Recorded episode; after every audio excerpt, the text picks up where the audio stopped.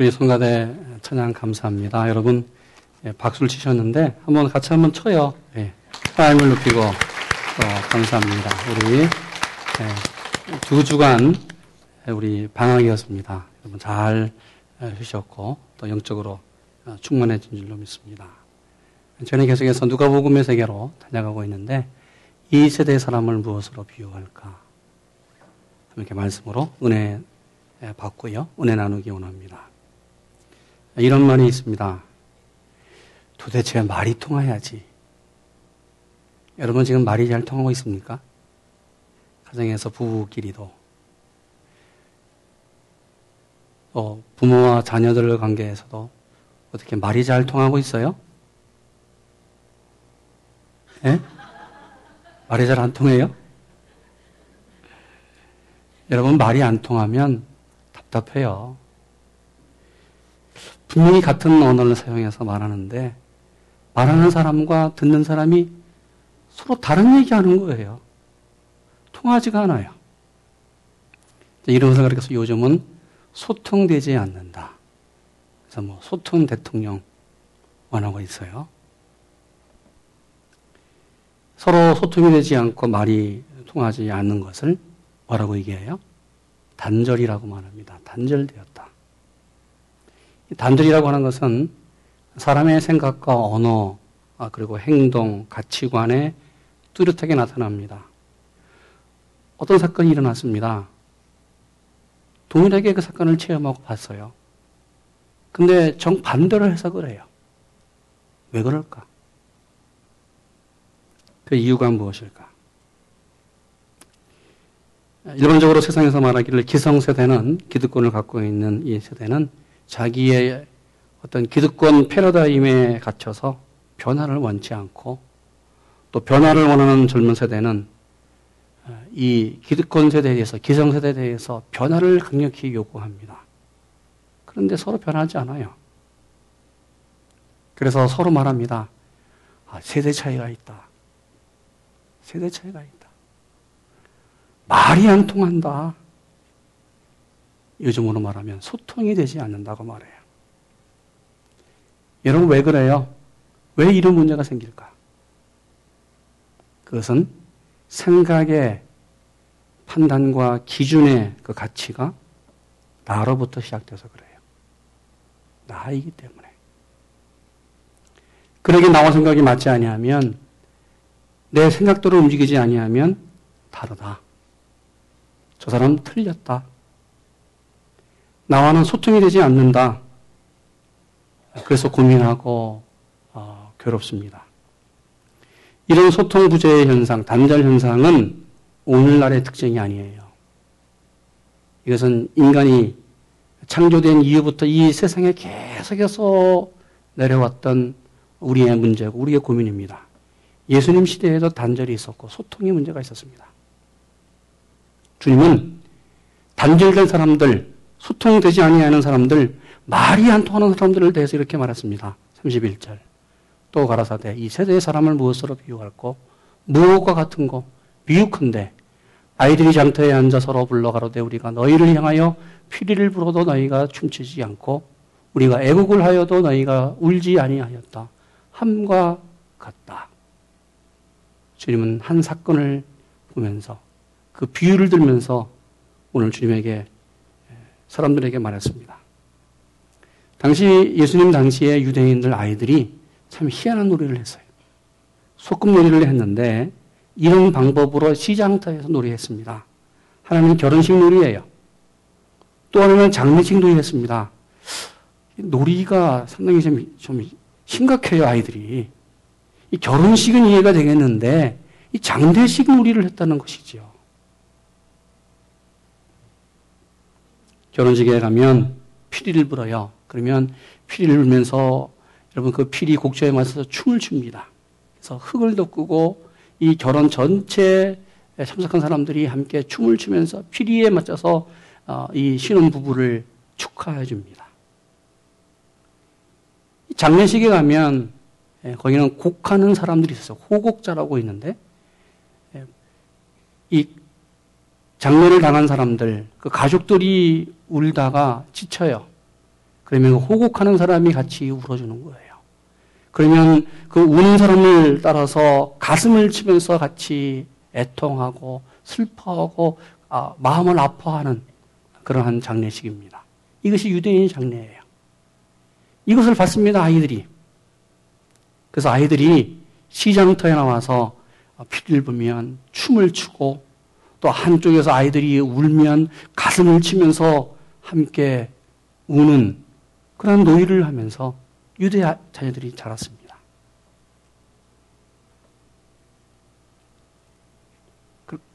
이런 모습을 보면서 주님은 그 시대의 사람들을 이렇게 정했습니다.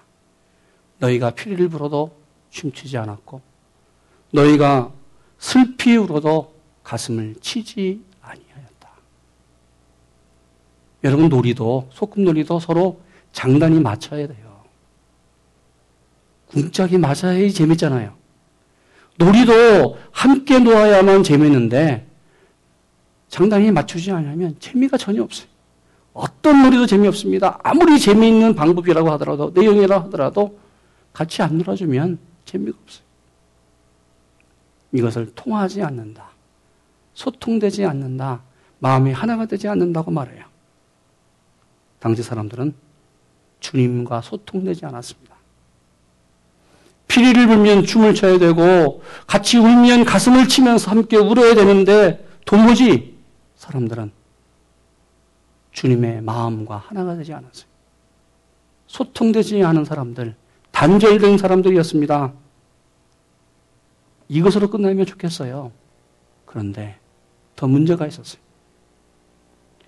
더 큰 문제는 당시에 사람들을 조정해가면서 이 시대 정신을 조정해가는 세력들이 있었습니다. 그들은 바리새인들과 사두개인들과 서기관들, 종교 지도자들이에요. 또 다른 그룹이 있었습니다. 그것은 헤롯과 헤롯당입니다.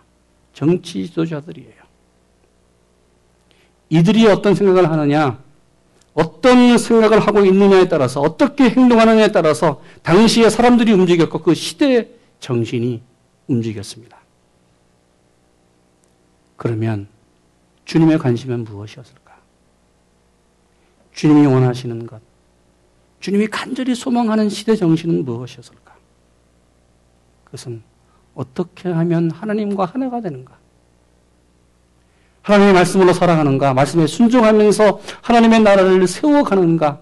하나님 은혜로 하나님의 마음으로 살아가는가? 그렇게 하나님의 나라를 소유하는 것이 주님의 간절한 소망입니다.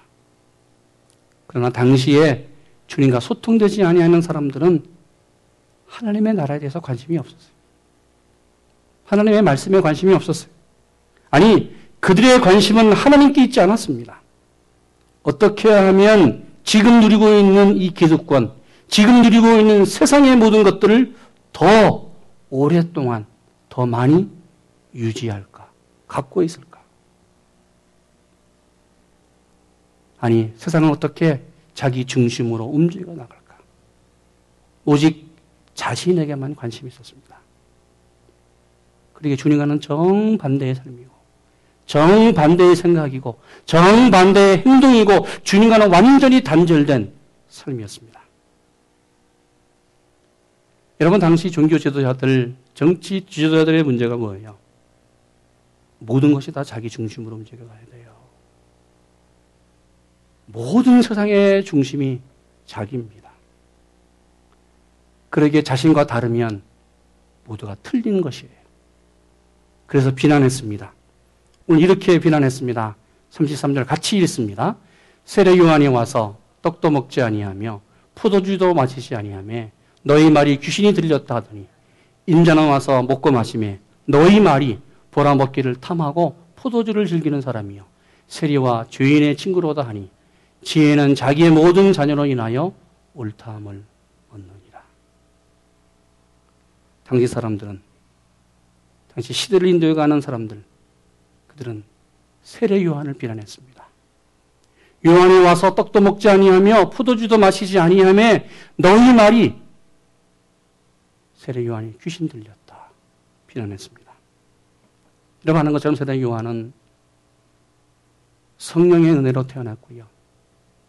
주님의 길을 예비했던 구약의 마지막 선지자였습니다.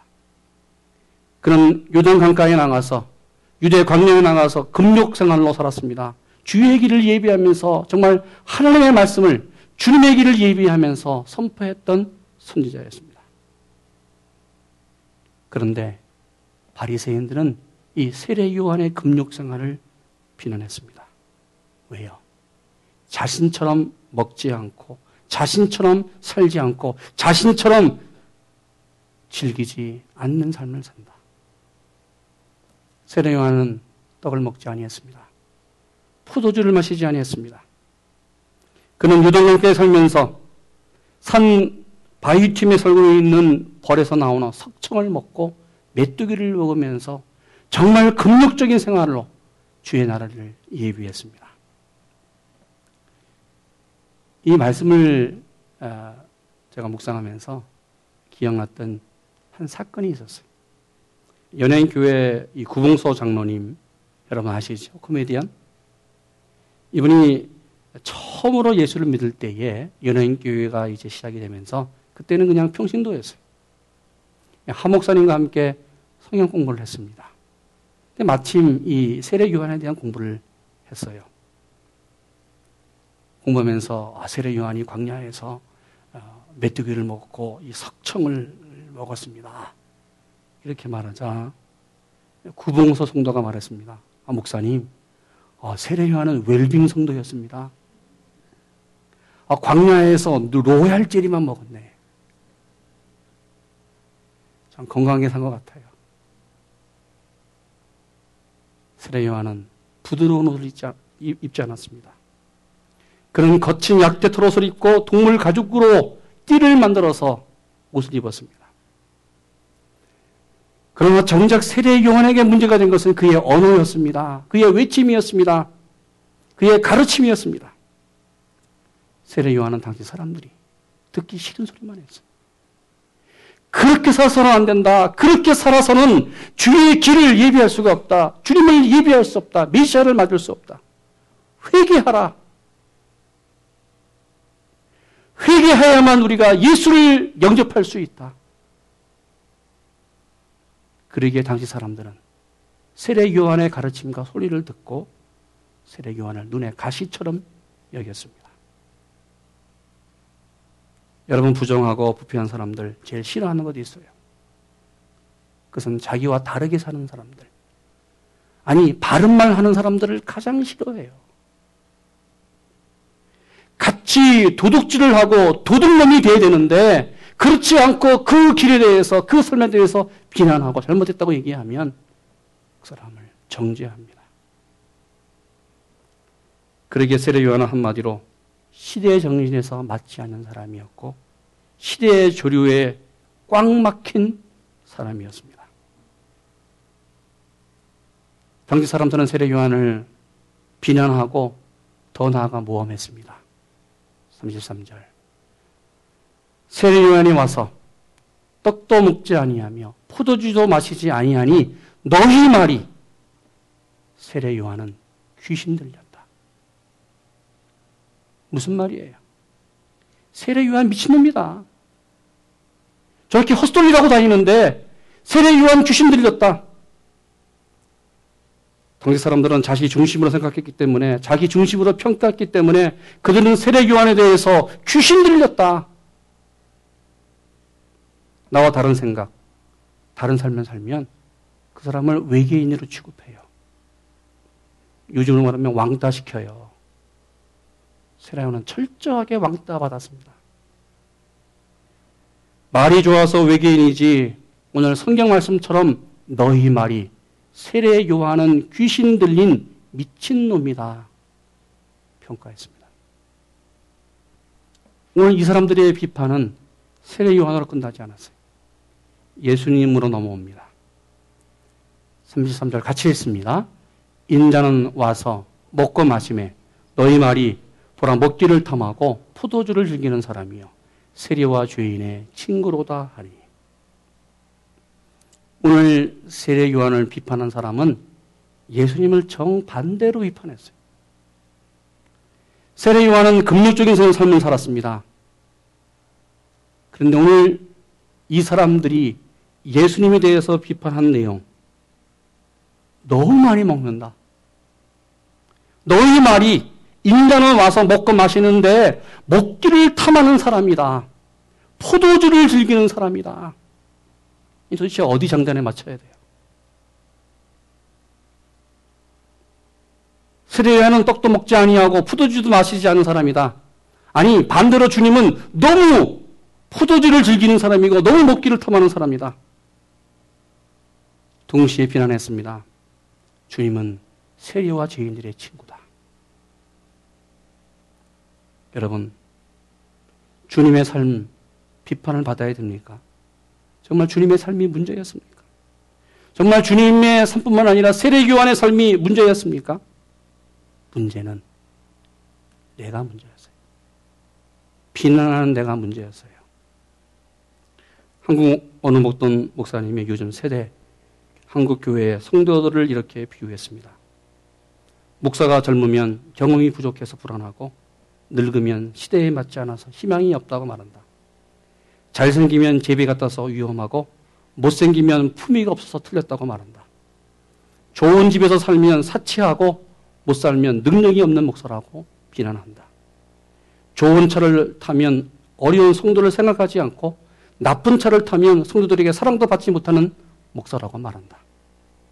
십일조 설교하면 돈만 하는 목사라고 말하고 십일조 설교 안 하면 가르치지 않는 무책임한 목사라고 말한다. 잘못을 지적하고 책망하면 너무 냉정하다고 말하고 잘못을 지적하지 않으면 정의감이 없다고 말한다. 어디에 정답을 맞춰야 돼요? 세례요한은 너무 금욕적인 삶을 살아서 귀신 들린 사람이라고 말했고 주님은 너무 잘 먹고 포도주를 즐기고 너무 먹는 것에 탐욕이 많은 사람이라고 비난했습니다. 왜요? 자신의 삶과 달랐어요. 세례 요한의 삶이 달랐고 주님의 삶이 자신의 삶과 달랐습니다. 그래서 이런 사람을 보면서 내린 주님의 결론이 있습니다. 그것이 바로 삼십오절이에요. 같이 읽습니다. 지혜는 자기의 모든 자녀로 인하여 옳다함을 얻느니라. 주님의 말씀했습니다. 지혜는 자기의 모든 자녀로 인하여 옳다함을 얻는다. 좀 더 쉬운 말로 얘기하면 비난하는 것, 판단하는 것, 그것은 열매로 나타난다는 것이에요. 여러분, 우리가 어떤 일을 판단하고 어떤 사람을 판단하고 어떤 일에서 말을 한다면 반드시 거기에 대한 열매로 얘기해야 돼요. 여러분, 지혜는 그 사람의 삶으로 나타납니다. 무슨 말이에요? 그 사람에 대해서 믿음이 없다고 평가했다고 한다면 내가 던진 내 말에 대해서 내, 내가 바로 믿음으로 살아야 돼요. 내가 믿음으로 살면서 내 열매를 통해서 오늘 나타내야 돼요. 그래야만 그 말이 옳은 거예요. 누구가 사랑에 대해서 얘기했습니다. 그러면 내가 사랑으로 살고 그 사랑의 열매가 있은 후에 그 열매로 말할 때에 내 말이 내 지혜가 어떻게 해요? 열매로 옳다고 증거되는 것입니다. 물질의 신앙에 대해서 얘기했어요. 그러면 내가 물질에 대해서 살아보고 이 열매 있은 후에 말할 때에 바로 그 지혜는 그 지혜로 나타나는 모든 열매를 통하여 옳다 하는 것이 있다고 말합니다. 여러분, 예수님 시대나 오늘 우리 시대의 문제가 뭐예요? 내 생각에 맞지 않고 나와 다르면 나와 다른 것으로 소통이 안 된다, 말이 통하지 않는다고 정의하는 시대입니다. 이런 사람은 세상에만 있는 것이 아니라 우리 교회 안에도 있습니다. 하나님의 말씀을 들으려고도 순종하려도 하지 않으면서 비판만 하는 사람들, 말씀을 배우지도 않고 기도하지 않으면서 직분을 받고 싶은 사람들, 하나님의 나라에 관심이 없으면서 세상적인 이야기에 질주하는 사람들, 무엇을 하라고 하면 못한다고 말만 하면서 리더와 교회를 욕하는 사람들, 약한 자를 돌아보는 것이 아니라 편한 사람끼리 자기 편을 만드는 사람들. 하나님 앞에서 온전한 모습이 아니면서 생색나고 자기를 내세우는 사람들. 배우고 따르려고 하지 않고 가르치려고 하는 사람들. 자신의 큰 허물은 보지 못하면서 다른 사람의 작은 실수를 들추고 비방하는 사람들. 하나님께 온전한 예배를 드리지 않으면서 예배를 드린 척하는 사람들. 하나님께 예배하는 것이 아니라 예배를 받으며 예배를 평가하는 사람들. 여러분, 오늘 이 시대의 문제가, 오늘 우리의 문제가 뭐예요? 판단의 중심이 나에게 있는 거예요. 판단의 중심이 나에게 있는 거예요. 여러분, 나로 판단할 수 있어요. 내 생각이 오를 수 있어요. 그러나 더 중요한 것은 하나님과 소통한 후에, 주님의 마음을 갖고 주님과 소통한 후에 판단하고 결정하기를 원합니다.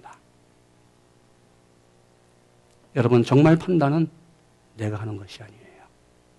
하나님이 판단합니다.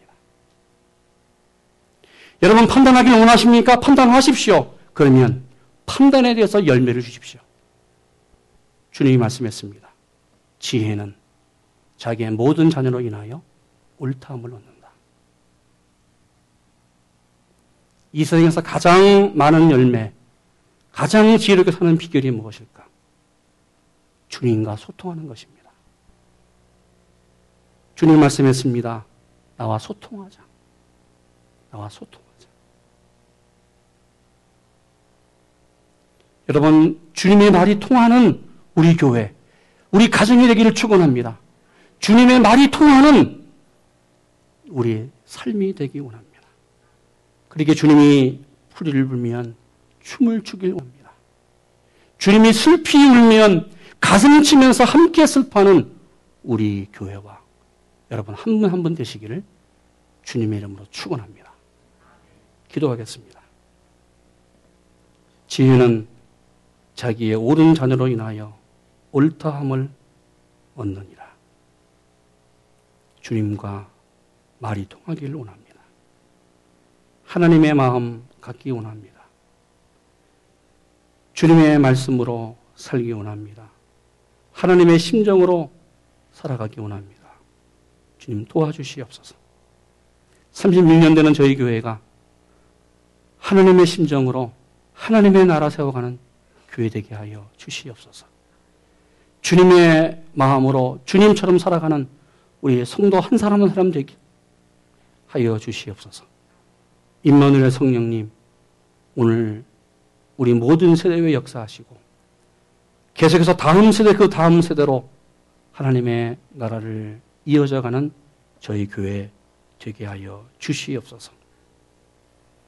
주님과 말이 통하는, 하나님과 말이 통하는 교회, 하나님의 말씀을 증거하는 교회로 승리하게 하여 주시옵소서. 예수님의 이름으로 기도했습니다. 아멘.